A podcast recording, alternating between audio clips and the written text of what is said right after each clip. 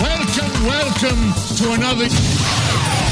The official podcast of the Leaky Cauldron. The leaky cauldron. The leaky cauldron. Do you hear that, Ern? The leaky cauldron. Just go! You're wasting time! Welcome to Pottercast, your number one source for news, theories, discussion, and interviews with people from the Potter books and films. I know a small amount myself, having written the books. My name is J.K. Rowling. I am now happy to introduce your hosts, Melissa, John, And Frank. Holding. A brief Holding. Dial magic to continue. Okay. it's Pottercast 278. And I'm Melissa. Hey, I'm John. and I'm Frack. Or Frankie. Uh, and Pick one. which one? I was going to say, which one would you like? I don't care. I just like both. I'm Frack and then mumble Frank. or Frankie. I don't care. I honestly don't It's care. only been it's only been nine years since you started on the show, so maybe Yeah. we can pick one. It's nice though because it's like it's like we're talking right to you and you can decide what you'd like to call Frankie. My name is both. For Frankie, hit one. For Frack, Hit two. choose number two.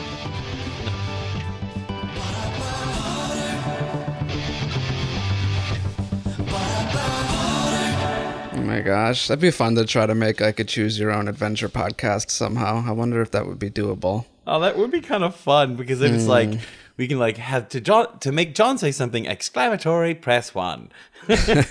or just hold on. Or just listen. gosh. He'll say it eventually. All right, so what we doing this week, gang? We're doing some Holy cow. We got the next chapter in the ever ne- the never ending most likely saga of Pottercast reads Harry Potter books over again. Uh, this is uh, chapter six. This is a big Wouldn't chapter. You know it. It's taken us like three months to get to chapter six. No, no, no, no, no. Because- it's taking us much longer than three months to get to I was gonna say that would be a, No, no, no, great record. Two chapters No, no, a no, no. month. It's no, been about eight months, six months. Oh I dear. think, I think this was Oh, like boy. November, September. I mean, Well, there's been some stuff going on. I know, I'm not. I'm not criticizing us. I'm part of this. No, I know. The quickly before we get into uh finally chapter six, um the did you guys see that that Jessica Williams responded to the whole apparition thing? I did not explain. She tweeted, ugh, let me find the actual. She tweeted that um we should all just trust that something's going to be like do do you really think that she would never that she would not actually wait, what the hell are we talking about for uh, you know- you me know that- and everybody who might the- not know? the- I'm sorry. In this, I'm trying to get to it, but I'm also trying to look it up at the same time, I'll which you explain. shouldn't do while Remember- you're trying to record a podcast. remember in the trailer when they apparated in really close to the school, and you guys. Oh, were all yeah, like, yeah, yeah. "Ah," and I was Sure. like, maybe it's okay. yeah. Okay. So that's what we Apparently, mean I by was the right. I apparition think maybe thing. it's gonna be okay, John. Oh. So, so Jessica Williams, who you might know from The Daily Show and from Comedy Central, and um, they're J- Joe and she are good friends, Close And- friend of Joe. close friend of Joe, and now she's in Fantastic Beasts, and she said, um, "Well, David Yates, appar- oh, just okay, sorry, I'm gonna get this correct. Jessica Williams, personal friend of J.K. Rowling, uh, said to Mashable." Who knows more about the Potter universe than the person who created it? Nobody, not a single person. and then she tweeted, "So like, LOL, what do you mean? Don't you think that will addressed in film?" So I guess this is a actual. This was an off the cuff tweet. Don't you think there was a reason for it? Don't you think you know? Don't you think she knows more than you do on this subject? Listen, Jessica Williams, you've been around for two minutes here. Whoa, like these fans have been around for over a decade, and truth be told, Miss Williams, there's many things that happen in the films that uh, you know were not uh, written to be that way in the books, and I'm sure the exact precise location of this particular apparition, I'd be shocked if in the screenplay it, from Joe's pen said they apparate approximately 120 feet from the front door of Hogwarts. or they Like- lifted it for today or whatever. But the point is that that sure, sure, of it, it is addressed. But one, we would be not the fans we are if we didn't point it out and have fun with it and say this is crazy that can't happen ah but we have been given ex- like a huge, huge reason to worry about how they treat canon in the Yeah. movies over eight films. We were not, we were not wrong or crazy to worry about this. They've done plenty of dodgier things than you know, than that. So excuse us for getting a little Well, and it's just worried. fun. That, like, there's only so many hard rules that we know about. Like, you can't blank in Hogwarts. Like, how many of those are there? Like, this is literally maybe like one of the top three that I can even remember off the top of my head. And What don't ask me two? for the other two. I was just I mean, you can't take more than two classes at once. lies. Uh, surely not. Uh, what I else? she's she's being she's you being can't good- teach good, defense against the about it. dark arts more than Yeah. two years in a row. Not more than one. Not more than one. I mean, she's being lighthearted about it, and it's playful and it's fun. Yeah. and and so and it- oh, of course, and you know, for like it is interesting. These ones are slightly different because Joe wasn't like giving a stamp of approval. Joe's writing them, so there is Mm-hmm. a little bit more. Probably we can have a slightly higher expectation. I think now. Um, I just wonder how kind of stuff. Like how precise she's being in like the screenplay and like is she adding like notes to it too to be like now when I say they apparated to Hogwarts you should you should like remember that they can't actually apparate into Hogwarts so you need to make sure that you know where you actually decide to put them is an appropriate distance from the entrance of Hogwarts Or one Less- character says it's the ministry. They lifted it for a day. Like that's that's that's enough, more than likely what it's going to be. They're not going to make the ministry go screw around like in Hogsmeade and pop through the underground tunnel from the friggin' you know shrieking shack or any goofy nonsense like that. They're That'd just going to fun, though. show up. Yeah. Could you imagine every time the ministry goes there, they have to take the back the back entrance. Anyway, we wouldn't be the fans we are. And you know what? Like we we should always call that out. We should always say, "Oh, hey, this is a departure from from what Well, if we, we, don't do that, then what the hell are we here for? Exactly. What are we here for? Speaking So- of crazy ways into Hogwarts, how in the world, uh, like, have we ever not talked about the fact that those, like, goofy cabinets that you can go through that take you into Knockturn Alley uh, into Hogwarts, like, how did they even end up where they are right now? Like, like it seems as though like they would have been used like for like an actual purpose at one point. But then why did one of them end up in Knockturn Alley? But like I guess that was like Borgin and Burkes and like he gets a lot of uh magical artifacts from people who are trying to like pawn them off. I imagine vanishing but- cabinets are probably something like that are kind of shady or dark magic-y, and that's why when Draco probably saw it in the room of hidden things, he was like, "Oh, maybe Borgin and Burkes can find a pair for it." I It's don't just who got who got one into Hogwarts. oh, I imagine he just discovered it there. I always assumed that Draco. I'm not just kinda- talking about Draco. Surely this is years before Draco was born. But Oh, then like, I don't what know. was the purpose of this? I don't know if it's if it's in the vanishing cabinet. room of hidden things and it's Hogwarts. Like, I think it's I mean, it could be completely anything. reasonable that that could find its way in Yeah. there. Like that doesn't. and what else was at in there that had a port out of the school? I mean, that th- thousands of years or a thousand years of things collected in Right. there. I feel like we should make a list of potential magical things that could be like uh, called out in the uh, Fantastic Beasts films as like something that is practically, you know, it was it could have been there during that time period, and we don't know all of its history yet because that vanishing cabinet would be on that list. I don't know. I'm going to start thinking of other things as the think- days go by. Do you think when students when when something's lost, it automatically or when when the room was there, when some when something's lost, it automatically went there. So, for instance, when Neville loses something and actually forgets about it, like it automatically goes to the room of hidden things. Oh, interesting. That'd be thought- kind of neat, like a lost and found spell. Yeah, and at what point would it know this is actually truly lost? What do you think, Frankie? I just assumed that house elves put stuff there. Mm. You know how in Friends, like the girls have that one closet that nobody goes into. That Monica had, yeah. yeah, and like the one episode they go in it, and it's like, holy crap! Like, look at all that stuff. Yeah. Like, I I like the idea that the room of requirement is like the house elves just like you know, we're things. trying to get cleaned up. I don't know where the hell this goes. It's going in the room. Have we got official word from Joe on if the room requirement healed itself or was it gone forever? I mean, Hogwarts mostly got pretty banged up in general. So, like, if there's only one room that they can't put back to how it's supposed to go, I mean, like the Great Hall had a whole. whole But remember, to through it. destroy a Horcrux, you have to destroy. You have to destroy it beyond magical repair. right? And so the fiend fire was eating it, so it should be gone. It should be gone. Plus, it's it didn't escape the room into Hogwarts, Yeah. which makes me think it is gone. Yeah, because it's I kind know of why, it just kind of burnt its. It's like shutting a door on a fire and letting it burn Yeah. itself out. And how is that the case? How is it all contained? How is it not escaping into Hogwarts? Where is that room in actual physical space? Where does that room actually transport you to?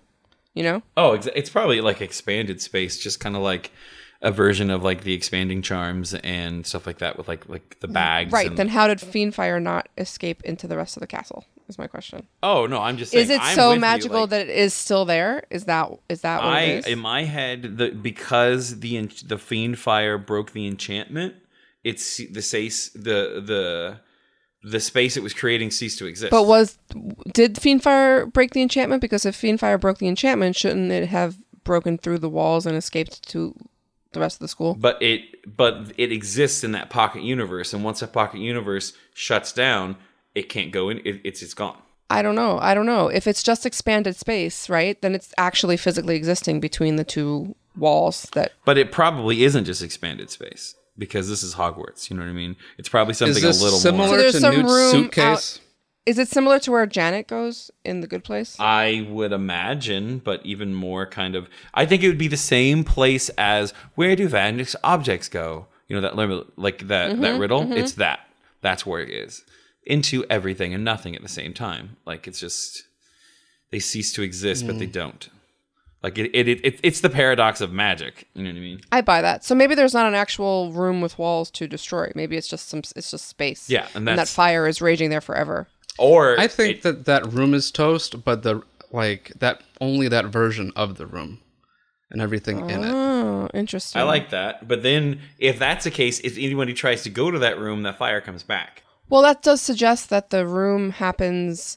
The room is recreated every time, and that and that is true. The room is recreated every time. There's nobody in it Because remember, they have right? to leave it for it to change. So that would suggest that the enchantment is on is on the actual entrance and not the room itself. On the what do you mean the entrance? So like when you enter the room, that's when a room is created. No, room because just sitting there all because this the time. room knows. Remember how Neville was the one who got the room better, so it could change for him without having to leave. Like it would just know Yeah. when girls were coming and like the house colors and stuff like that. But somebody had to stay there always. Yeah, but it, it but it could still change. So I don't think it's Right. you know what I mean. It, it can adapt. It's the room. I don't think it's just the entrance. Is what I Right. say. In Star Trek Next Generation, the character Professor M- Moriarty uh, Oh yeah, was a cool. character on the hologram that was capable somehow of being able to alter things on the holodeck um, because he was programmed to be a character who was capable of defeating uh, Commander Data. So uh, he was like super powerful, uh, and yet he could not exist outside the holodeck, and uh, other programs could be run on the holodeck um, even when his program was uh, messed up. Uh, I find the the holodeck to have some similarities to the room of requirement. Oh, Let me know in the is- comments. the holodeck is in my head is so much fun but it's a lot simpler because when you start going in separate directions all it does is just create a little tiny holodeck for you you know what i mean yeah, no. the only sure. thing limited like the only thing limiting the holodeck is if you can't swing your arms around without hitting something Yeah, and then other That's than that true. then if you have as much negative space as you need for it to make a universe you know what i mean yeah. I always got confused how like if you were two people in there and they ran away from each other as far as I they could go. I did a whole illustration on how that I think that would work. So I should send it to you. Because I was talking to some friends about it at work one time, and I did this Yeah. whole illustration. I was like, "I bet it does this," and she was like, "Sure." And I was like, "Oh, well, I think it's this way," and I was very proud Or just myself.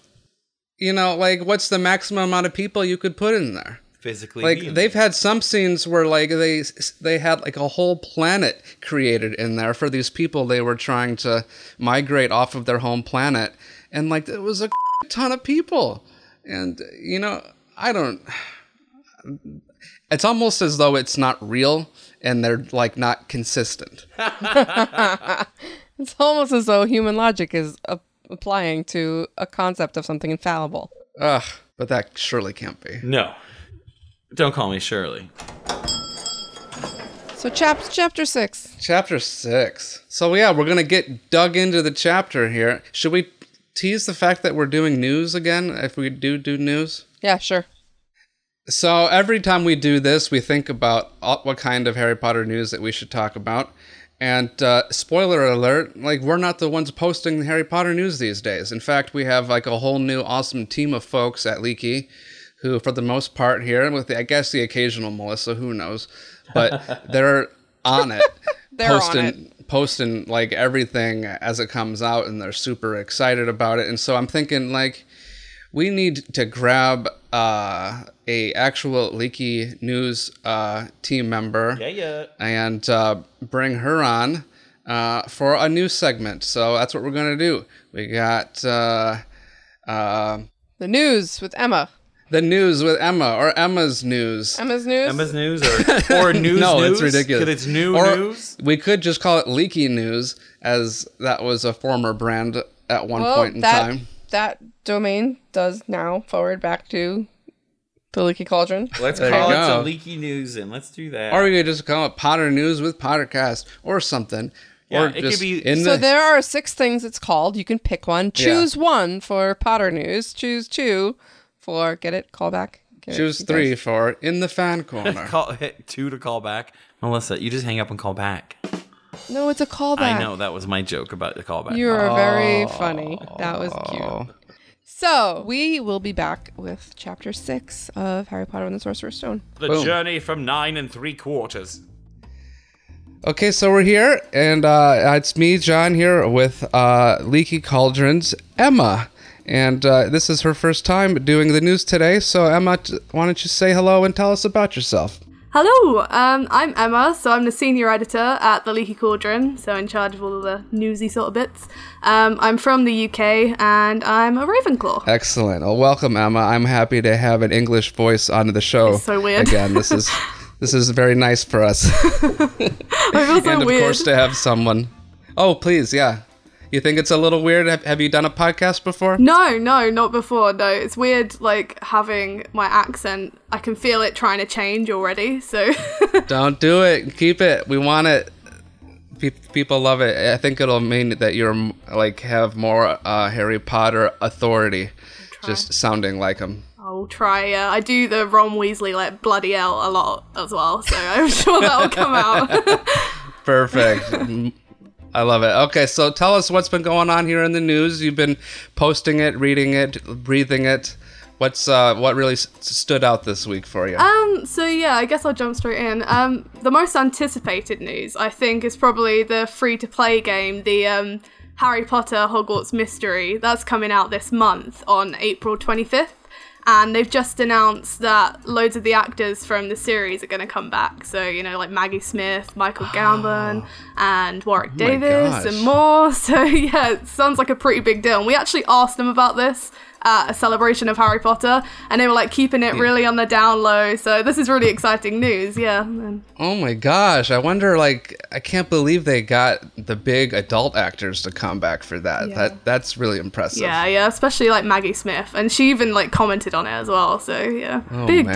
deal. I can't wait to play this. So that said April 25th. Mm-hmm. This is coming out. Is this is this the one that you play on your phone or is this the one that's like a video game? Yeah, so it's iOS and Android. It's all on your phone, and it's free to play. But there's little bits where you can like speed up your progress and stuff like that. So they're trying to make it accessible to everyone. They said to us. So, So if you get sorted into like the wrong house, can you pay to get resorted or something? um, yeah, I think you can just like restart the game if you want. But yeah, okay, that's that's how they said because okay. someone asked. See, if they in front of wanted to make more money, that would have been a genius Yeah, way yeah, to do I'm it. sure It'd that'll be be like sort everybody.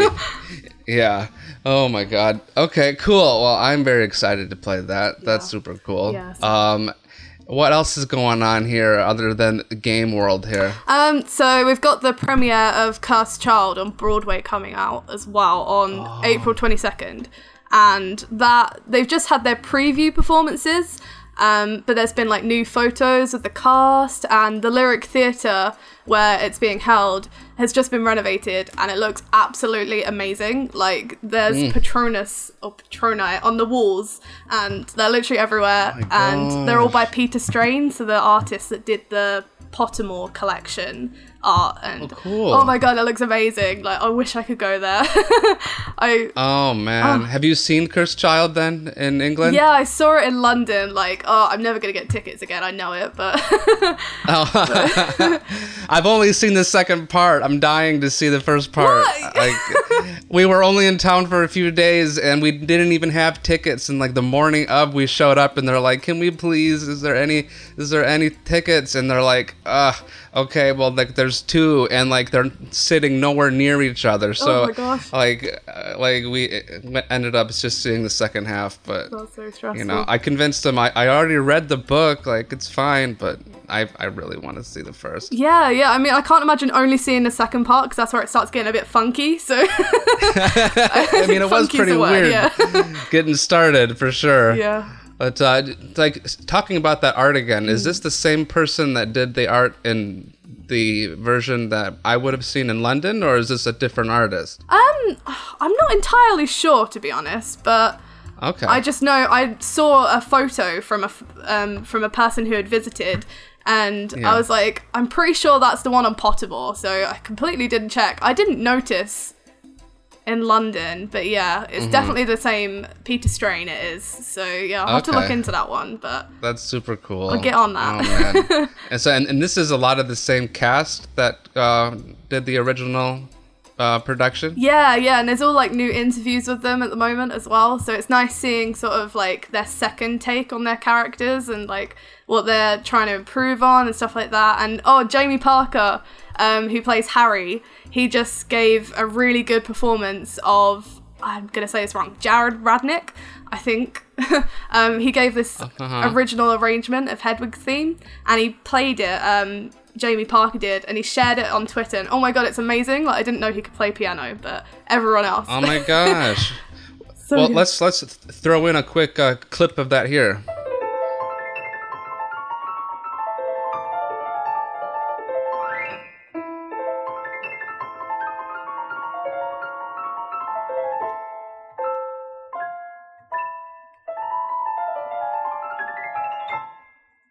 Oh, that was awesome. That was super cool. We should add that to the intro of the show. I know. Yeah, he said he was trying to improve his skills, but I don't think he needs to. I think that's good enough. It's Too much skill. Too good. Um, anything happening with Fantastic Beasts we should know about? Um, so we just uh we sort of found this date for Flamel's death, and it's definitely the 600th anniversary of his death this year. But what a coincidence! I know, I know, and obviously he's going to be in Fantastic Beasts, so we thought, oh, we'll do this big piece on like the history of Flamel and all this mystery surrounding his death and everything, and then how he ties into the Harry Potter series. So we published that, and then um, the guy who's going to be playing Flamel, he like shared it and stuff like that. So yeah, definitely check that out.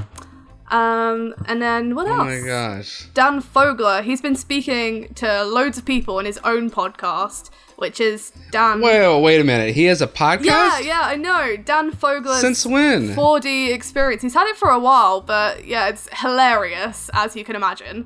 But Oh my god, I had no idea that the man had a podcast, Yeah. and I sat there and I talked to him at LeakyCon about like what a podcast was. I feel like a total idiot, and he n- he never corrected me. no, it was exactly Oh, how he man. was at, at LeakyCon, basically. Like, absolutely hilarious. But He's just such a nice guy. yeah, yeah, he is. Yeah, but he's chatted to loads of people. He's chatted to like Eddie Redmayne, Alison Sudol, Colleen Atwood, and he recently spoke to Fae Hammond, the makeup um, person on Fantastic Beasts, about her work. So yeah, he's really good.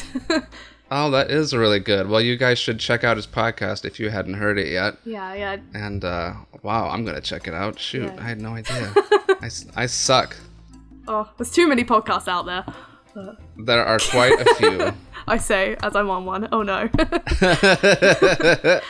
No, I love it. Like I actually searched Harry Potter in the the podcast, uh, you know, iTunes part or whatever, and there's like so many and like it's i think it's cool. I think it's hilarious that you see our cover art there with like an old ass like ipod from like 2009 or something but I love it. i think that just tells everybody how long we've been in, in the, the store for so. It's retro. That's yes what it it's a throwback. for sure. Oh i think we got time for maybe one maybe two more stories here. So what's what's coming to mind? Okay, right. Um, well, oh, do I go with that one? Yeah. So the history of magic, the documentary of that, we've had so many questions about this, and the documentary about the history of magic exhibition that's going to be airing in the US on CW on April 11th. So everyone who's been asking, that is when it's airing. Um, and that's really great, and it features like loads of readings from David Thewlis, Evanna Lynch, and more, and it's narrated by Ima- Imelda Staunton. So yeah, definitely Ooh. watch that in the US. and obviously the exhibition's coming to New York on October 5th. So Oh, that's so cool. Yeah, yeah. Man, I really need to get out there this year, I think, Yeah. because between that and Cursed Child, there's too much. I know. Well, tickets go on sale on April 26th. So definitely. What was this the exhibition that was also in London that I saw advertised like when I was there maybe last fall? Yeah, yeah, I went to it. It was amazing. And they had loads of art from Jim Kay, who I think is one of the nicest people, and his art is amazing. But um, this, the US version is going to have illustrations from Brian Selznick, so the 20th anniversary Sorcerer's Stone illustrator guy. So Oh yeah. Yeah. Oh, I love that. yeah, yeah, he was Oh, really that's very well. cool. Yeah, no, definitely go check it out. Great, great. What do we got? Uh, let's let's wrap it up here. What's happening with uh, this uh, the Warner Brothers studio tour? Ooh, uh, so there's a Goblet of Fire exhibit that opened on March 30th, and that's got like secrets behind all the secret special effects on Goblet of Fire. So you know, like the Oh, that's so cool. scene and stuff like that, and all the costumes. So even like Voldemort's costume, you'll see that there. Um, Oh my god! yeah, lots of like demos, and then the Hogwarts Castle model. That's gonna have a little mini Beauxbaton carriage um, touching down if they're arriving. But there's no news on whether there's a Durmstrang boat there, so I know. That would be so Yeah. tricky. yeah, but yeah, that that castle is just amazing. I know. Like, have we he- heard, by the way, speaking of that model, was that used more recently for Fantastic Beasts? Have we heard about that? yeah, yeah. So yeah, they've filmed um, scenes with that. I reckon with the trailer, so I reckon that was definitely. Uh-huh. You can tell that that's the same. they're using that for that. I reckon they're stealing like nights in the studio tour when no one's there. I would think, right? I mean, like, how would they even do that? Because they had to have that in front of a green screen or a blue screen before, Yeah. so they would have to haul all of that in and light it and everything. Unless they've 'cause- just like made another one. But Oh my god! Could you imagine? they've they probably got like two? five. Yeah. They're just like being created automatically with like a th- 3D printer somewhere in the back. they've got that now. That, that's all they can do nowadays. I mean, I'm surprised they're not for sale at this point. I'd put one in like a whole second bedroom. Oh, yeah, I've got one in my backyard. Yeah, sure. Awesome. Well, thank you, Emma. That's fantastic. Lots of news this week. I feel way more informed now. Yay! Thank you for having me on. It's really exciting. Yay. Absolutely. Well, we're looking forward to making this a, a regular part of the show. So we'll see you next week. Great. Thank you. All right, let's get Melissa and Frankie back in here.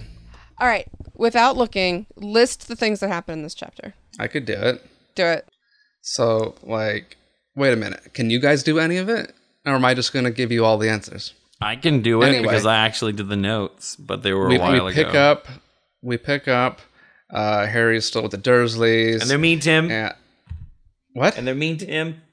oh of course yeah they're total souls as per usual and uh you know harry's like so i gotta get to uh, nine and three quarters at some point and they're like what are you even talking about that's not that's not a thing um, but sure, we're going to be in London anyway to get rid of this stupid tail that Hagrid apparently left on our son. So uh, we'll take you. and uh, they drive off there at some point to, to King's Cross, and they Dursleys are totally like crazy mean about it, and they're like, but Vern, Vernon like wheels his bags to the thing. He's all excited just to set him up for this ridiculous, Stupid like, cruel. yeah, f- failure. Um, but uh, yeah, so uh, sure enough, Harry sorts it out. He gets through with the help of the our favorite redheaded family. The Weasleys. Sh- the Weasleys are there, and they're all at first like this is kind of a neat thing. They're totally willing to help this kid that they don't realize until later is is even Harry Potter. They're totally cool with just helping him out because he's a young person who looks like he should be where they're going. And uh, off they go. Fred and George figure it out first. Uh, you know, Harry gets on the train and he sits there and like spies on the Weasleys as they continue to have the rest of their conversation, which includes the twins being all, "Hey, did you know that that little black-haired kid we helped? That's actually Harry Potter." And then, and then of course we hear like a squee from the youngest Weasley, uh, who wants to go uh, meet Harry, and Molly's all like, "That's ridiculous. That would be a bad idea." Um, and uh, you know, uh, she tells them all, "Peace out." She's like, "Weasley twins do not blow up toilets. I have to pay for that. It's expensive." John, you're doing this every time. You understand? She, uh, Molly is all like, "Hey Ron, you got a little dirt on your nose that I need to set up the the callback for when your future wife shows up to remind you of that." You've got dirt on your nose, by the way. Did you know? Uh, so she rubs off a little bit of the dirt, but not all the dirt. he needs some dirt for when They future need a little shows up. dirt for a future wife. My my future wife. Keep going, John. Okay. Uh, This is just my favorite game. So we're on the train. We're getting on the train here now. Ron's all like, uh, "Hey, uh, Harry Potter. I mean, stranger. Is it cool if I sit here because uh, there's no other seats somehow? Total bullshit." Uh, he sits down to try to meet Harry Potter. Totally worked. Um, the twins come in to be like, "Hey, this is our brother." uh, Um, by the way, um, as if you, you didn't realize that by now. But uh, yeah, cool. Um, and then they start telling everybody on the train that Harry's in there to the point where you know they start receiving people in their in their little carriage, whatever they call it, compartment, including um, the boy who lost his told, Mister Longbottom. Uh, Ron's future wife shows up and makes a whole scene about uh, you know Hermione, of course. She's her own person. She's not just future wife. That is Uh, true. Draco and his cronies show up, um, and they're like, "So it's true," or something. Not quite. Uh, they're like, "So these twins, they've been shouting about the fact that you're on this train the whole time, which is a, probably like a super good idea." Because here we are to eat your food, and they try to eat the food, and then Scabbers like his pants, and like starts starts chewing on their fingers and to the point where they scream and they run out because who wants to deal with that? Uh, so Scabbers saves the day. Um, what else?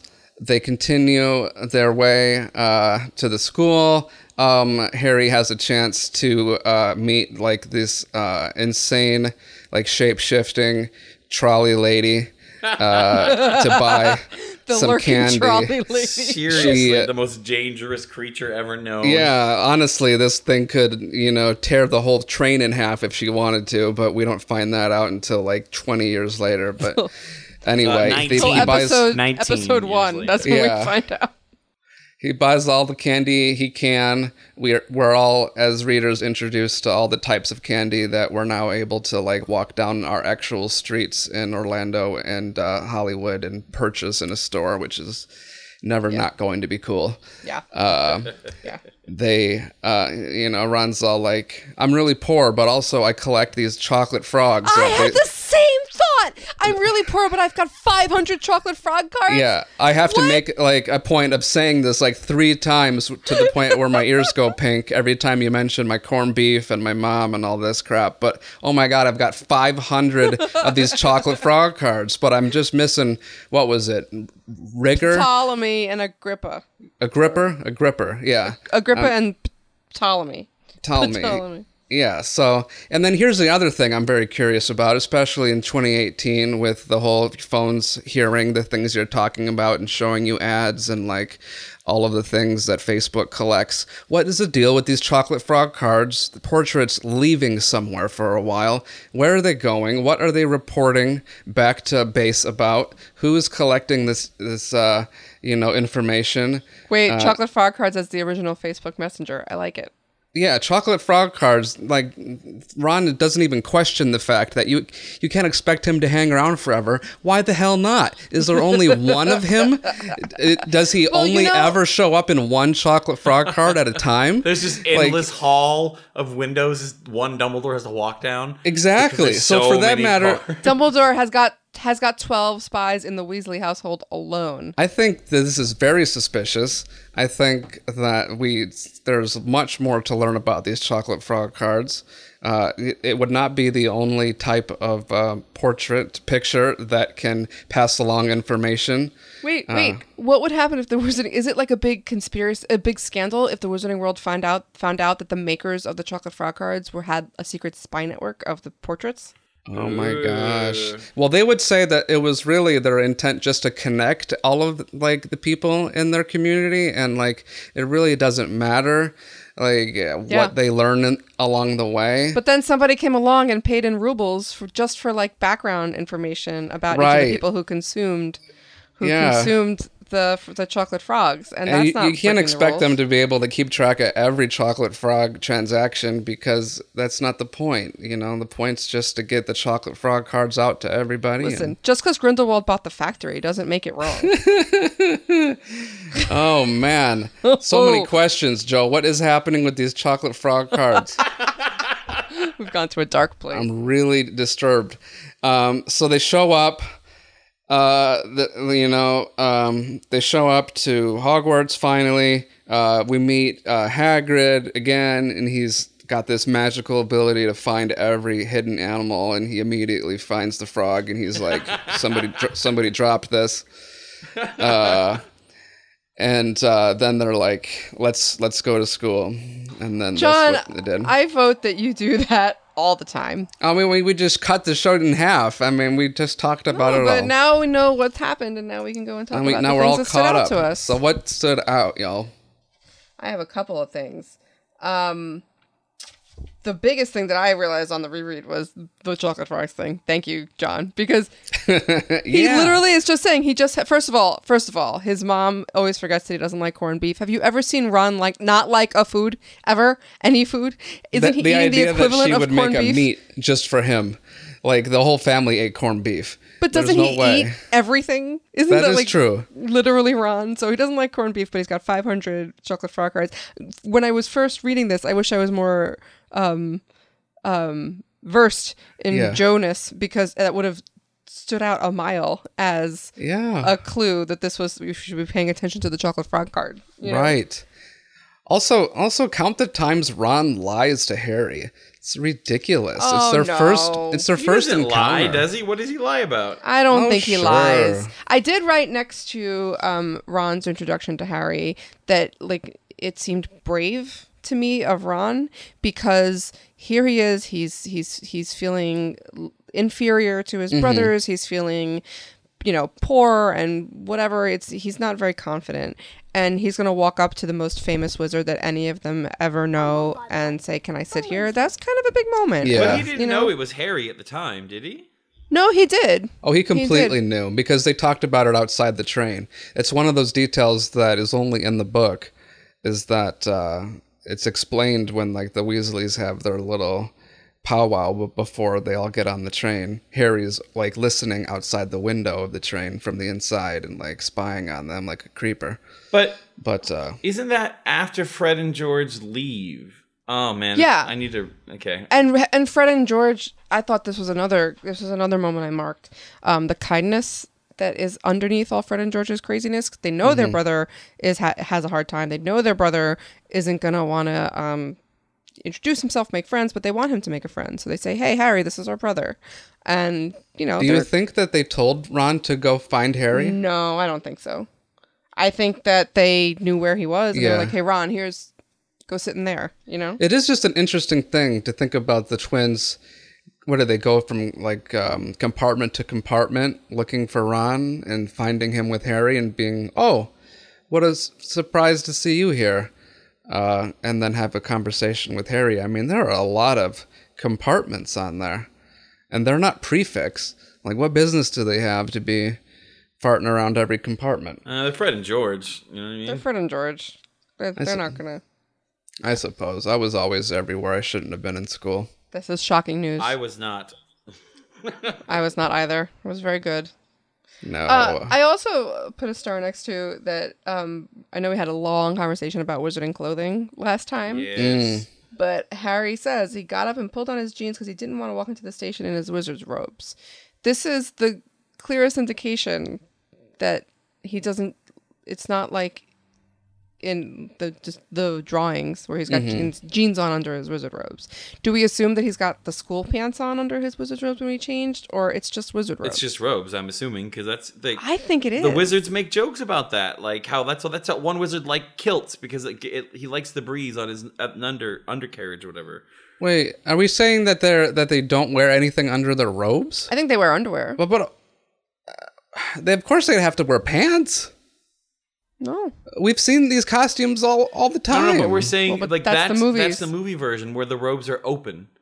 Like it could be like a like an actual robe, like wizard like a robes. like a gown, Well, I mean, not a gown, but like a like a wizard's graduation robes are gown, always yeah, they're normally closed. or like a, like like a judge. yeah, Yeah. like a dress. Because like if you're a judge, you're not bothering with pants. exactly. I can see I can see as more Muggleborns sort of populate the space how people start to wear pants underneath them. But I I, would think, think- that historically probably not. I would imagine it also has to do with how hot or cold it is outside. You know, like I always wondered how what kind of climate control Hogwarts had if you for a castle. You know, it could get damn cold in like like a non-magic I mean, castle they had the to have wintertime. some because remember in six when he gets out of the the lake and he's all wet and Dumbledore's like, "Oh, let me get that for you," boop, and he's not wet anymore. Like that's completely doable. Sure, yeah. And even in I- seven, the whole like the weather charm and that that Ron had to fix inside one of the um the mystery ma- like the the Ministry of Magic. Remember when he was trying when he was undercover and Yeah, Polyjuice? yeah, that's Yeah. right. Yeah, no, he never good. talks about like the shirt underneath it is soaked or his pants are soaked. He never mentions when he's in his room. I'm pretty sure like what happened. It's just the films they made it with pants and clothes, and J.K. Rowling was like, "That's fine with me." Like I remember, Yeah. I hated those shrunken skulls in the third film, but then I watched the special features, and she was like, "Oh, they're cute," and I was like, "I guess they're okay." It was probably also super goofy. It's a goofy look, and this is probably why a lot of the wizarding fashion choices get made in the movies because it's a little goofy, and you've got to. It's hard to pull off with their other aesthetic. Yeah. Well, now J.K. Rowling has made her own drawings of things previously. Mm-hmm. Has she ever drawn a character Yes. in their robes? Yes, and I believe. Hold on a second. I'm That find would be the definitive, even more so than like a book illustration, which you would think those would have been. I mean, yes, she's given drawn. approval as well. Okay, here it is. She has drawn. Um, she drew the tw- three of the Weasleys and Magon and and Percy. And Mm-hmm. Percy is in the Weasley. The three Weasley boys are in their non-Hogwarts robes. Percy's in his Hogwarts robes already. He's got his prefect badge and he's got a big pointy hat and robes, and it doesn't look like any Muggle clothes underneath.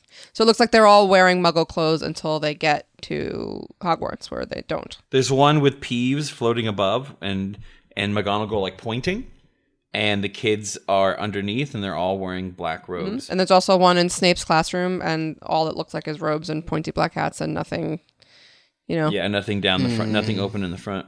Uh, it seems to me that that's the way the canon was imagined. So wait, we changed our minds or we didn't? No, I think they are not wearing pants underneath. I think pants the, I think the films just take some liberties, and now we just kind of lean that way. Oh, because of that whole conversation we had about like the classroom and Mm-hmm. the trailer with Dapper Door and all this. I still Dappledore. I like Dapper Door. Sorry. Oh, I'm not. Let's I'm not, mad about get it. into this again.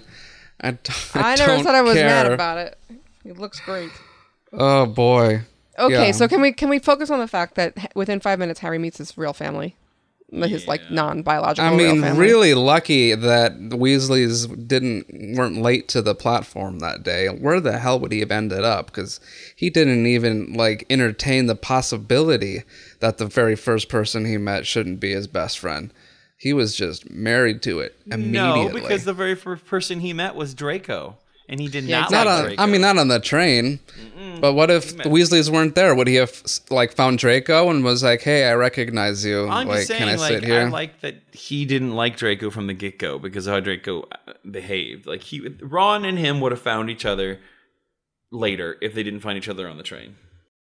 Hmm, would would they though? yeah, they would have. Well, I think you. Agree I mean, with there me, are but many other Gryffindors that Harry would have found a lot in common with, and he eventually would. I don't know as much as common as as Ron and Maybe- and the Weasleys Well, the- because Ron comes with Molly and and George and Fred. I mean, Ron's a pure blood, though. Aren't there other people in Harry's situation in his in his year in his house that didn't come from a magical upbringing? Why does that matter?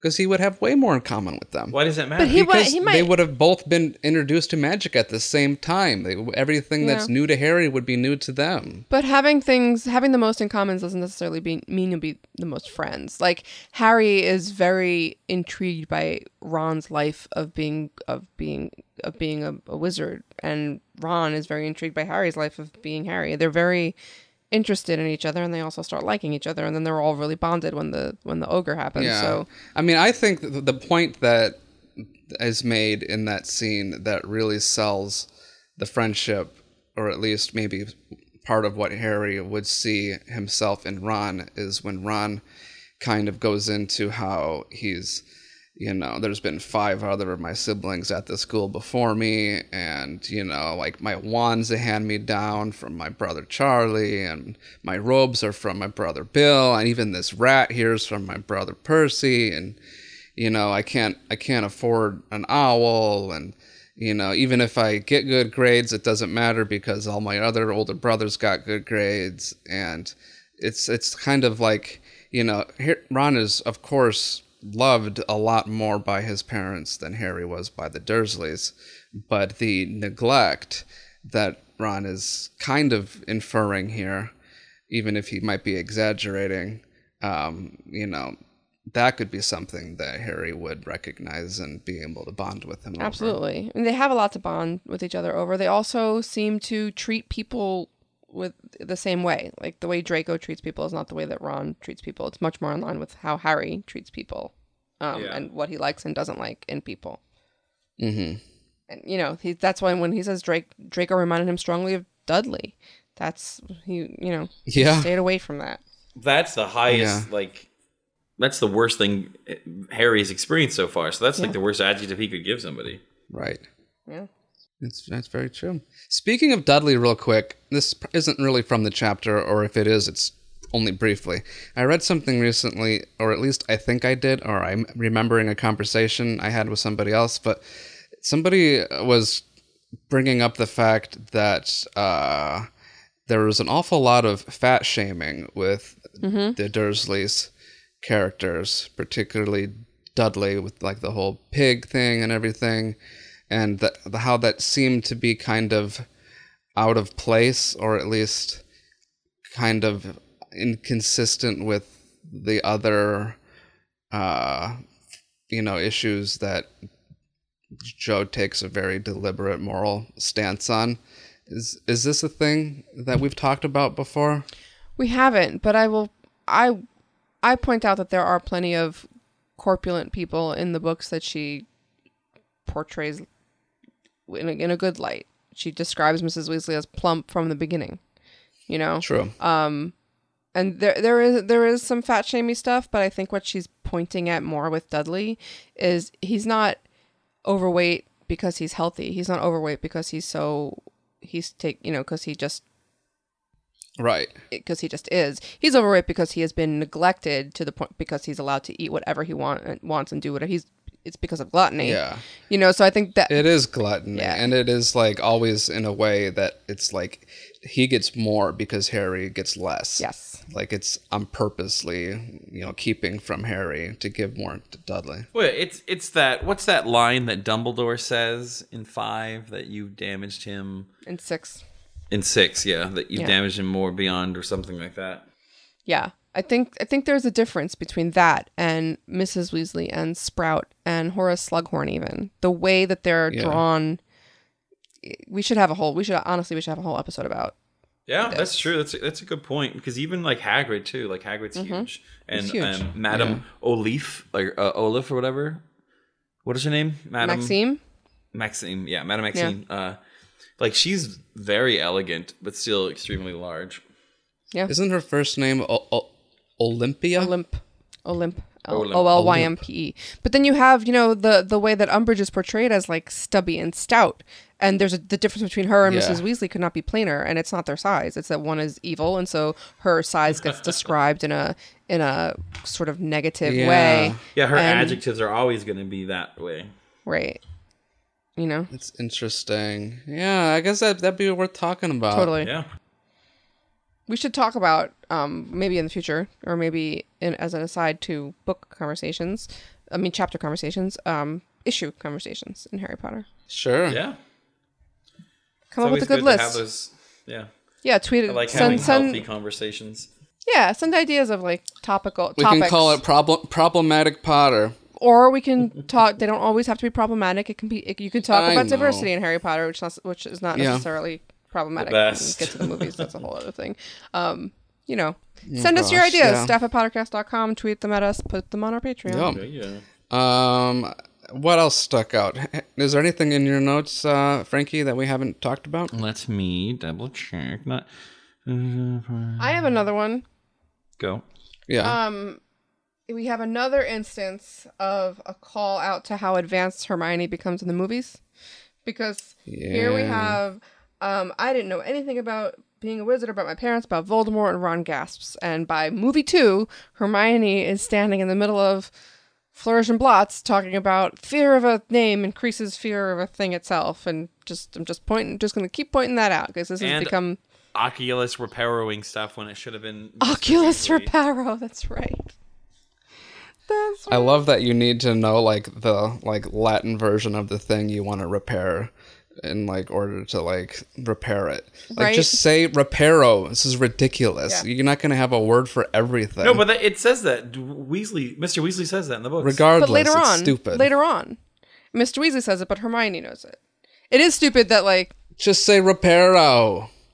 It's like yeah, uh, it's like somebody being like uh, It's like o- Arania- overtly formal with their grammar. it's like Orania eczema, expel expel spiders. You know, it's like get rid of the spider. It's like okay, kids, here's what you have to do to learn magic: learn Latin.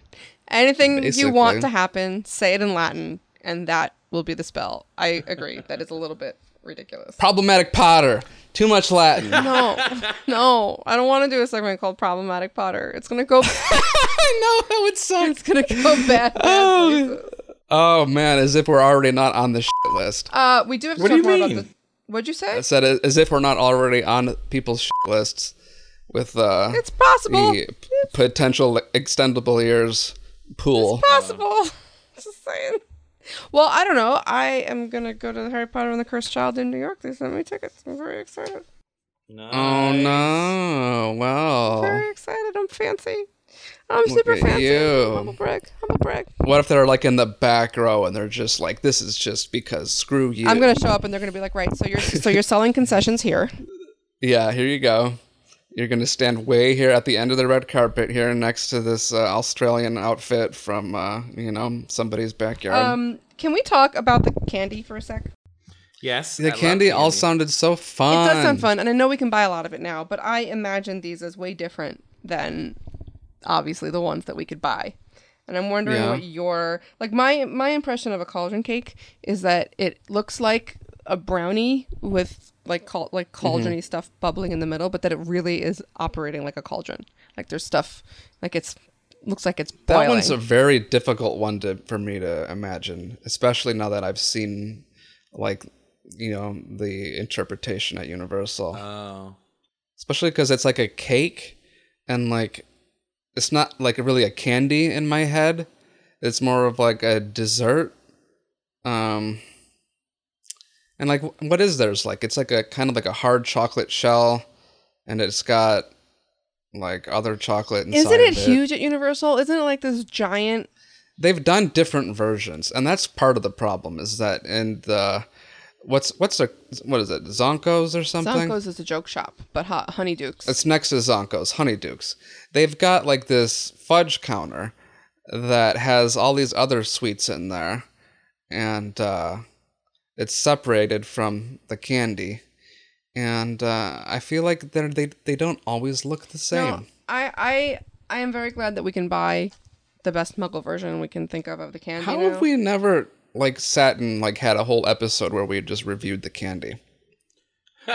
Hey, And like we run out and get some candy. They should send us some candy for us to review. They should. They won't, but we could we could certainly go pick some up. Use our sexy Patreon money. I could do 30 minutes just on the Bertie Bott's beans. I have some Bertie Bott's beans in my cabinet right now. Mm. Like maybe licorice wands, they they shoot off a couple of little spells like sparks or something. Why is it? Why do we need things to be? They're like, magic. Because they're magic. Because those frogs are freaking gross. Like, I agree with that. Like it's ridiculous completely to think that it moves around And then you eat so it. smoothly. Like like do you what if you eat it while it's still moving? Does it stop immediately? Does it that's part of continue to fun. move? That's gross. Does it make a little noise if you like bite the leg off? That's disgusting. Because it's It not doesn't alive. France. It's all disgusting. Food should not be alive. Well, but like, what about Drooble's best blowing gum? What if when you blow bubbles, it turns colors and they float around I mean, that's until you fine. pop them? Um, it doesn't all have to be moving, but they could do fun things to be magical. I'm talking about anamorphizing our food. Colors is fine. Listen, the, the the the movies went there. That wasn't me. Uh, I it's in thought the you told them what to do. That- that was do me. it. I like the frogs jumping. Ugh. Yeah. It's cute, but I just wouldn't want to eat it after. Like they should jump in like a less realistic way. They should like oh, kind of just do you know what I just thought flop. of? Is cockroach clusters. Ew. Cockroach clusters in my head look like um uh macaroons or, or haystacks. Like like toasted coconut, coconut and, and chocolate balls. Okay, I'll go with that. I mean, why did the ha- why did she need to have something called cockroach clusters that was not sold in like Knockturn Alley or something? I don't know. To to who to who would that sound yummy? to? Dumbledore, That he doesn't likes them. Yummy to me. Dumbledore he likes doesn't. them. No, he doesn't. It's one of his passwords. Is the only candy like his passwords? Oh, his passwords are all candy. All candy, but I don't Like, think that- he likes them. friggin' he would have his email hacked so quickly if he had an email like his passwords are l- ridiculously easy to guess like how many like what is the protocol on his office door like if you guess the wrong password I like how many imagine, times though- per But second how many? can you but guess how many people? How many people actually hear him use a password in order to start guessing? but i'm just and then i'm just saying all you have to do is hear one password like even if it's an old one and you could sit there in front of his door and probably within 10 minutes you're done naming every candy and food you can think of you're in his office Yeah, but I mean, I think Harry actually did that at one point in the books. I think in seven or something. But the gargoyle and somebody like, interrupts him or the something gargoyle's like, "Oh, it doesn't matter. Go on anyway." But I would, I would, yeah, I know. But wait, wait, wait, wait. I would imagine that you know how the drag, the the gargoyle there, he's like, "Just go on in. It doesn't matter." The, Sure. They have some sort of common sense. If a student comes up and wants to go to the principal's office and has the password, they're going to let it in. If Voldemort walked up Yeah. and said like lemon drop, he's like, "Hell no, I'm not letting you in." you know what I mean? but do you Like- do you think though or do you think if he's like well shit he knows the password i mean No, maybe I don't dumbledore think gave I. him the I password just like the like just like the the. well then what's the point of having passwords and just But- have the portraits remember who should be But look there at the fat the fat lady. Remember they got all they got all mad at her when when she wouldn't open up, but then she did have to open up when the password was there. So maybe I'm just Well, she's crazy though. That's just like her one thing that she gets excited about. Like that probably made her whole week to sit there and argue with those kids. I mean, you're not wrong. Um, I have another uh, movie gripe. If we can move up, move off candy, I think movie gripes is going to be my my movie gripes. my thing. Problematic movie gripes. movie gripe. I love movie grapes. Uh, Sounds like In the grapes. books, it says, Think my name's funny, do you? No need to ask who you are. My father told me all the Weasleys have red hair, freckles, and more children than they can afford. The line in the movies is, Red hair and a hand-me-down robe. You must be a Weasley. Why was that better than what is written here? Isn't this better? It's better, but it's Eh. shorter. Oh, boo. Yeah, I- they do but- probably like short things. But say you say oh boo, but that movie is one of the longest of the franchise, and that's the, The first first, one? movie. Yeah, and so but like, it's and that mo- it wonderful. is good, but it What I don't like is like, you must be a Weasley. So find a way to have it like have the spirit. Why can't you say like, you know, red hair, freckles, you're a Weasley? Like just instead of like, you must be a Weasley. I don't know. It's just something that bothers me. Mm. Yeah, I'm bothered by that too. But I'm also bothered by the fact that for most of his life, uh, as we're to understand from further canon, Lucius has like a pretty shit um, father son relationship with Draco. So, what in the hell kind of conversation would they have been having to have slipped that information through? Just to be like, okay, just in case I, you may never even run into him, but there are these people called the Weasleys. They'll probably be the only ones there with red hair. No, they're garbage. I, I they're actually poor. buy this. He Make I, bu- fun I of them. buy this as something he said to Narcissa or to somebody else that Draco heard and pretends that his father so you think said he it to him. overheard it? Then Yeah. he, And- okay. and he's fronting. even if he told him directly, like uh, Mal- Malfoy's smart. He knows the Weasleys have like seven children. He has a child that's the same age. They're gonna go to Hogwarts together. They're both purebloods. Like they both work at the same place.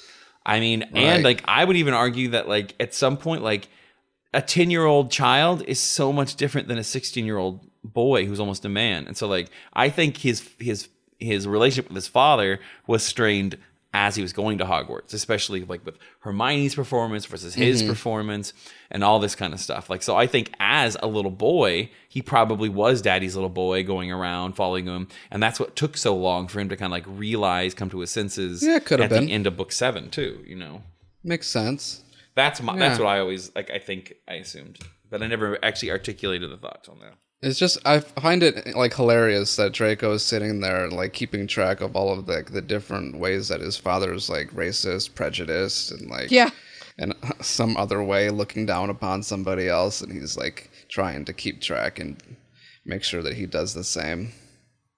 I mean, but that's on brand, right? That's he's, Yeah. he's daddy's boy, and that's his downfall in a lot of ways. Right.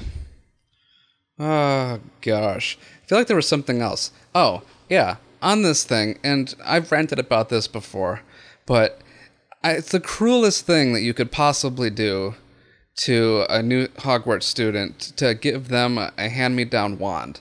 Like of all of the I things, agree. a book, fine. Robes, who cares? Underwear, who cares? The wand I care about is underwear. not going to work well for you if it did not choose you. It, it's it's like Yeah. I can't even come up with a good comparison to like our school because there is no equivalent. Like, Yeah. But I like mean- if you have a used book, if it, it would be like sending the kid to school with a book from 20 years ago and being like, okay, keep up with this class and just use this book and you know do what you No, can. I totally agree. If you're going to spend, one, and it, it was seven galleons, which might be more than the Weasleys. But like pool this year. together, have a car wash, have a bake sale, raise the money for one wand per kid.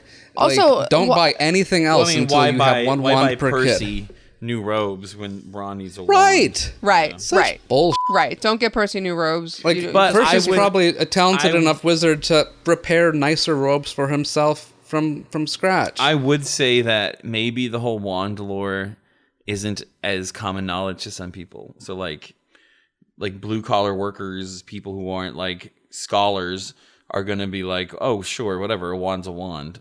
They might think maybe they think that. Oh, yeah, I guess. Maybe. I don't know. And I'm sure Ollivander probably didn't have like an extra long conversation with any of the Weasleys necessarily. but why is like, Charlie getting a new wand when his old wand technically works? Charlie, what do you mean? It's Charlie's what's this? wand. Charlie's wand. Because Um, it's damaged. Char- If his wand didn't snap, why is he getting a new one? Doesn't Charlie need his wand? Maybe maybe it wasn't even like new for Charlie for all we know. But I guess I guess it would have been, or maybe like uh, he was rough on it. Maybe like there was a better wand for like the line of work that he was getting into. Maybe Charlie Yeah. just bought a wand and just kind of like, hey, here's a spare for you guys, and know there's like 18 of you in this. Or maybe it strategy. started backfiring a little bit, and he was like, "I can't really use this anymore," and his is now really Yeah. backfiring. You know, And like, you know, how shit are his older brothers? Because I get it, like Mr. and Mrs. Mr. and Mrs. Weasley, you got all these kids, it's expensive. But, you know, for all I know, like they both must make pretty decent wages in the wizarding world. How are they gonna know that like their little brother's starting school and he's using this crap wand that's gonna barely work and uh, th- they don't chip in, you know? maybe like, they don't, maybe they don't know. It's almost as though his wand is going to be a plot point later on in the series. It's almost as don't could though say. be. It needed it to could be. be. there. You don't say. I mean, And if we don't get we to watch him needed eat an slugs, example then like of just a wand. throw it out. We needed an example of a wand that wasn't paired with its owner very well, and so we got to see how that looks like with Ron. no, you're totally years. right. It just sucks that like it had to be Ron that had to be like that example. Yeah, it sucks that Harry's parents died when he was one years old. Oh, jeez. Spoiler. Gosh. Oh man, Frankie's Frankie's getting real.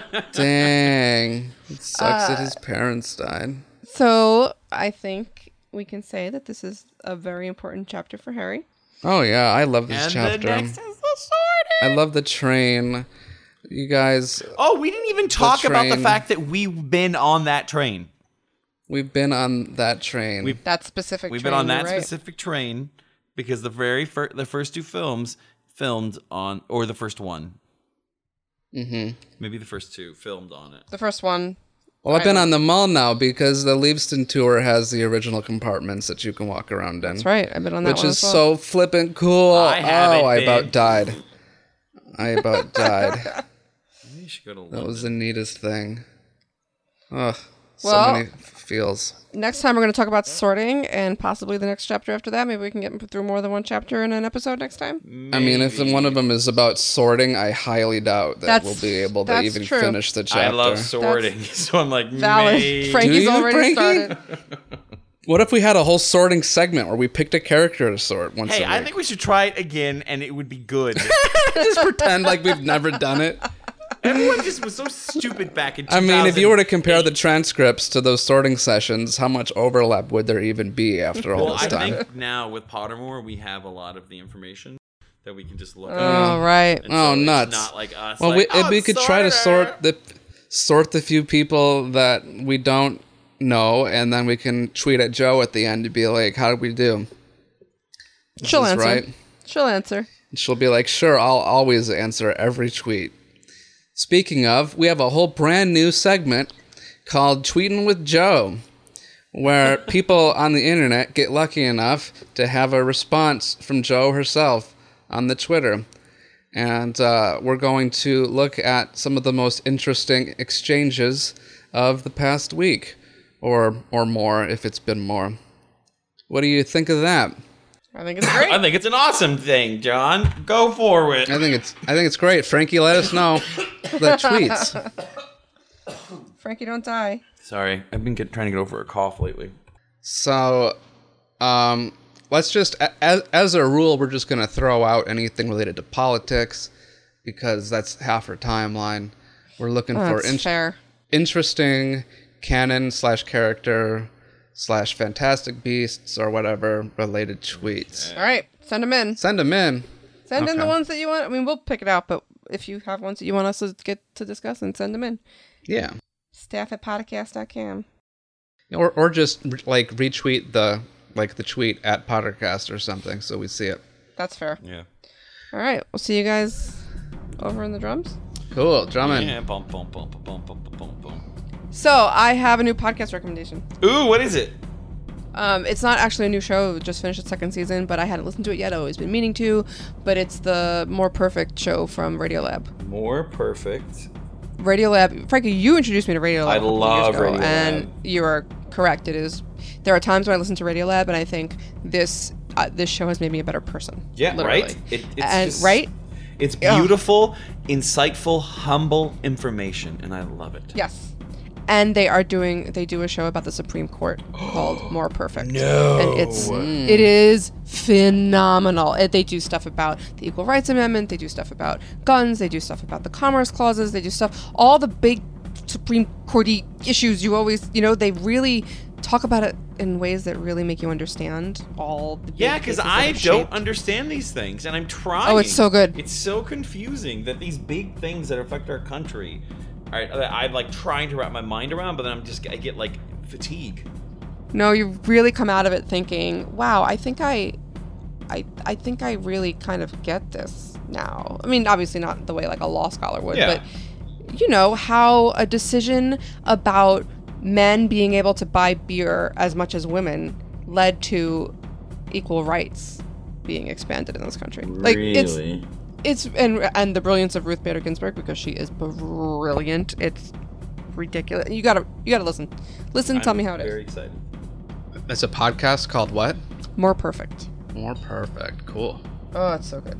Are we doing that thing where we're like recommending a thing or saying a thing? Yeah. I don't know what the hell I've like engaged with since I've talked to you guys. Uh, yeah, we're doing uh podcast, movie, book, Yeah. Any or all, one or none, whatever you want. Anything you want. Marry the podcast. Screw the movie. kill the book. Um, I haven't went to the movies. Uh, That was good. Too. I wanted to see Ready Player One. I saw I it. intend to see it. Have you How is guys it? seen it? Did you I like it? I saw it and I I saw the trailer and I was like, this movie looks dumb. I don't want to see it because it looks like they're pandering to me. And then I downloaded the audiobook, but I was listening to it when I was cleaning. And I've only gotten through like the first couple hours, three, four hours. Um, and then I li- and I was like, oh, this book is so heavy-handed in all of its references to the 80s that it's exhausting listening to someone talking about it and so that made me Oh, realize like the trailer was probably very accurate to the book and then when i watched Yeah. the movie i haven't finished the book yet i really liked it and then i was talking to the friends and they were saying I, apparently a lot of people are saying that they like the film better than the book Oh wow! just Okay. because of how the book is written i guess can be slightly um, taxing because it's a little overwritten from time to time and you're kind of like i get it come on let's move past it and apparently the the the main character is much more sympathetic in the film because he was very likable in the film but in the book apparently he's kind of a so but i haven't read it so that those aren't really spoilers those are just people what people told me to speculate but Yeah. Well, I haven't, I don't have a book recommendation, but I just downloaded one that I'm starting called On Tyranny, that everybody seems to be reading these On days. tyranny. Yeah, it's uh, very well downloaded these days. It's about, you know, life in America these days. Oh, that shared nightmare that we're all waking up The to every morning. The shared nightmare. Actually, I was recommended to me on the Rachel Maddow show, and I and I was like, oh, let me check that out. But it's called On Tyranny: Twenty Lessons from the Twentieth Century. Um, the founding fathers tried to protect us from the threat they knew, the tyranny that overcame ancient democracy. Today, our political order faces new threats, not unlike the totalitarianism of the 20th century. We are no wiser than the Europeans who saw democracy yield to fascism, Nazism, or communism. Our one advantage is that we might learn from their experience. So cheery reading. I'm reading like a feel-good book this Cool. week. Um, you know. I I attempted to do that, and I started listening to Turtles all the way down, and um, I'm not very far, but I, I understand that it's not the cheeriest, or maybe it is. I don't know, but I'm excited to read it. Cool. Have you read it yet, Melissa? I have not. what is that i don't, I i'm don't, unfamiliar I don't know much it. about it. It is a book by John Green, his newest book oh cool about the turtles going all the way down. The turtles all the way. It comes from a Stephen Hawking. Um, do you know what the reference is? i do not I do not. So Stephen Hawking has talked about the old a- at an event.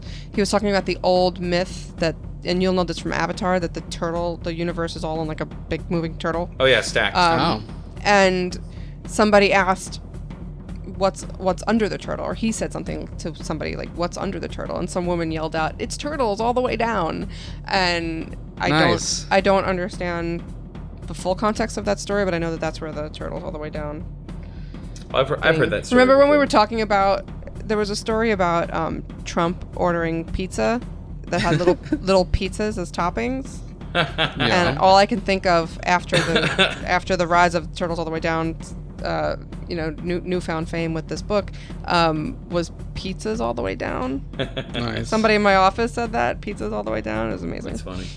I got to I got to read that. Um, what about you, Frankie? Oh, you got Ready Player One. Uh, Ready TV Player shows. One, TV shows, things. Oh, New Girl's starting back up for its final season. I right. just rewatched um, because I really liked that show when it first came out, and I've watched it ever since. But I kind of just binged it when I was on a deadline a couple weeks ago, and I forgot how good that show holds up. Rewatching it, like from episode one to all the way to season six, into season six, I was really funny, and I'm super pumped to watch the last. Like I think it's I need a new last. I like ten episodes. It's just 10 episodes too so it's like they're just gonna wrap everything up and they're just gonna that's why they're it's premiering late in, sometime Hmm. in april because it's just gonna run 10 and that's it no no weeks of reruns it's, it's gonna be a nice little run Yeah. Cool. Well, I started watching, and this is kind of an obvious one because I think most of the country watched it. The new Roseanne reboot. oh i haven't watched it yet Not is it watched good it. It was actually really good. oh, i'm gonna go down oh i'm gonna go watch that legally right now It's on Hulu. Yeah, it's uh, Hulu's not in Canada. I was excited for it before it came out because I used to love watching Roseanne, and uh, it is uh, it impressed me. It was really interesting. I'm sure you've probably been hearing about it, and probably a lot of you listening have probably already watched it. And uh, yeah, I'm really excited to see where they take uh, the characters. Yeah, Whitney And, uh, Cummings. I really like her. She's a really funny comedian, and I, she's show running it, and so I'm really excited to see how uh, it goes. Because like I've watched interviews with her talking about it, and she seems to have like a real passion for it. So I'm really excited to see it kind of like come to fruition. Oh, I had something I wanted to tell you guys, and now I can't remember. Oh, I want to address something that we've been getting in tweets a lot. oh we've been Um, getting things. People have been asking us when we're going to put our whole library back on the feed. Oh. And that's that's a fair question. It's not up there because we moved our feed so that it was like a little bit more cleaned up and modern and like in line with Libsyn, which is what we've been hosting on forever. Uh, and as a result, not all the old episodes are up there. So we are going to work on this, and we'll get back to you. Cool. And I found out. If you found would like to help, send us an email. What do we need the help about? I don't know yet. Are we trying to tr- track down old episodes? No, I think we have to just do some work to get them into the feed. Oh, okay. And that we I don't know if you know this, but we have 276 other episodes besides this one. That's a number. Yeah, I heard that. Um, do you guys That's know that we're on Spotify? I looked this up on Spotify, and I was like, oh, there we are. I Neat. put us I signed us up for it. That's awesome. well, that's Yeah. that's kind of cool. That's Yeah, really that is cool. Sorry, that's awesome because now I can go like I can I have Google in my home, and so if I were to say the keywords, it would listen to me and I could help play it. Not that I want to listen to myself ah. talking around my apartment. I'm not that type of person. So if you're like Alexa, play the podcast Pottercast, like that would work. Is it happening in the background? Yeah. It might be happening. I don't have one of those. I'm scared. I mean, I mean, who am I it- kidding? Bring it I, on. Bring it on. Jesus. I have Facebook Messenger. I have all that stuff. I mean, Why you do, Melissa. You do. It's in your pocket. It's just an iPhone. I know. It's a phone. I know. It's terrible. No, I mean it's it's, It's if like- you don't want one, you don't I want think one. about- I love mine. I think about that sometimes, like the, the fear of the listening thing, and obviously, you know, um, on principle, it's creepy. And like when people talk about having ads hyper personalized to them, there's like a creepy factor to that. But if you get rid of the creepy factor, isn't like the most annoying thing about ads sometimes is that they're completely unrelated to you, and it's kind of like the one way to make ads better is to make them like related to what you're interested in. Okay, Zuckerberg. I'm just saying because I could argue both sides of this, but I really want to kind of challenge the people that just are. Do you want a creepier ad Creeped out. experience in your life? Come talk to John Noe. But I think that at some point we're we're going to be used to the idea of personalization. Oh, Even for sure. Disney There's- World. it's- Oh, we're all. It's one Guys, generation the robots away. are coming to kill us all. The robots are coming The to kill robots us all. are gonna know if you lose watched- world- World's magic bands The robots are make gonna lose different parts of the ride personalized to the Yeah. people. Like when you ride Small World and they're like so long, sayonara or whatever, like it actually has your name now in like the posters as you're leaving Small World. It And, does? like the Star Wars land is going to be ridiculous because the Star Wars Okay, land is going to keep track of the choices you make on the Star Wars attractions if you're on the light side or the dark No, side. And then the part of the park is going to respond to you differently if No. you choose one or the other. No, How no, no. insane is that? The I'm robots sure are you gonna can opt out. all. I mean, hell, of course you could opt out, but we like- say that now. It's famous last words. They told What- me I could opt out. Melissa, Okay, have but you ever watched Her? No, have you ever played Horizon Uh, Zero Dawn? No, no, the movie Her, the, the one I with. know. It's not a scary movie though. I know, but it sounds like it's going to be one that's going to convince me that all the robots are going to. Oh no, but what I like about Her, it has a really interesting take on AI. You should watch it. Okay, well, you should play Horizon Zero Dawn and be as freaked out about the Boston Dynamics videos as I am. Wait, you creeped out by the Boston Dynamics videos. are those those robots? Oh. those talking robots? I love those little dogs that they I'm make that glad you, you love can't them kick now. over. The Like you try to Boston- kick the dog and it doesn't Glad fall. You love them. Boston Dynamics is going to create the first robot that feeds on humans. If you want to know, my words. Bree, Bree Oh my also God, shares listen, your this is- opinion. can- we can all date it now. It's been episode 227. Melissa is officially getting old. I am. Oh no. the computers are scary. No, but it's. I played Horizon Zero Dawn this video game, and I'm telling you, you will walk out of Horizon Zero Dawn convinced that the robots are going to kill us all. I'm The only telling you. robots that are going to kill us are the ones that are programmed specifically to kill us. What happens when when when they need food and they get it from biomat- biomatter? They don't need That's not a thing. That's the whole That's not a point. thing. Fuel, fuel, fuel, not food. Fuel. It's the same They're, difference. they're not. We're not going to make biomatter metabolizing computer fuel. That would You be really say that a really now. bad idea. It was a terrible idea. I have a good idea. Let's make the robots run in our blood. Not our blood, but like grass, being- right? It starts with grass. It starts with any organic matter. But do you realize how complicated of an organism a human is compared to grass? I'm grass? not saying it's why, easy. Why would they create or harvest humans when they could make algae? They don't understand the difference between.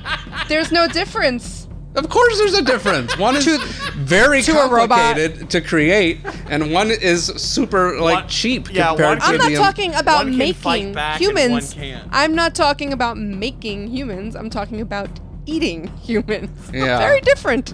Very different Man, situation. If we're talking like filling soul gems, and you have to Soul like fill your grand soul gem. So the concept of this video game is that the they they they made so many robots that could self-replicate that eventually the, the replication took over to such an extent that they needed more fuel and the robots taught themselves to like or, or somebody taught them whatever to like take in biomatter. So like what they thought would be algae and grass and whatever. But then when there were so many robots that it ate up all the other matter and what's left? Humans. And i'm telling you it's not impossible. I don't think that the robots would like choose to sustain themselves on like an organic substance and not also plan to like create more of it. You need to play this game. You need to be play this game for so many reasons that I don't want to spoil. You need to play this Alright. game. It's so amazing. And I've you will be the things. conspiracy theorist that I am now. Okay. I do like computers for the most part. I do like having unhealthy fears of things. We- we- do- like I like the idea that we've got like little I like, like being uh, afraid to touch my phone. robots that eat plastic like floating on the ocean right now like giant ocean like like vacuum Unlike the- cleaners. Unlike the big, yeah, no, yeah, exactly. Okay, I'm just telling you. I'm just telling you. You mock me. I'm old. This and that. There's also a Black Mirror episode that's also going to freak you out about robots. Ooh, I need Which to one? I've seen all I of haven't Black Mirror. The one with the little seen dog. I have a I will just couple say megabytes there's a robotic dog. Okay, I'm gonna watch. Right, it. John? Maybe I haven't seen that one. It's black and white, and it is so beautifully shot. And again, okay, this is we've gone off the rails. We are completely off the It's rails. the drums. going- The drums aren't on the rails. We're bouncing around on a giant drum. That's right. I'm going to sleep. oh right, Melissa has to sleep. It is three hours later. I do. it It is. up here. is. It is. You guys are like still having dinner, and I get up early now All right. because I'm old. No, I said. All Melissa right. said you're getting old if you're afraid of Aw. robots are gonna eat you. We'll see. Well, I'm hungry, so at any rate, y'all keep twirling those dials. The next password will be robot teeth. Keep each other safe. Keep faith. faith. Good night. Missed it. W free. I confess myself disappointed. Now, if you don't mind, I'm going to bed. Great Scott, no wonder. Look at the time. We've been here nearly four hours.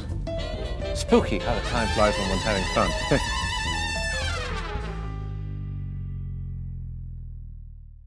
Department of like Pottercast episode 277. Exit now.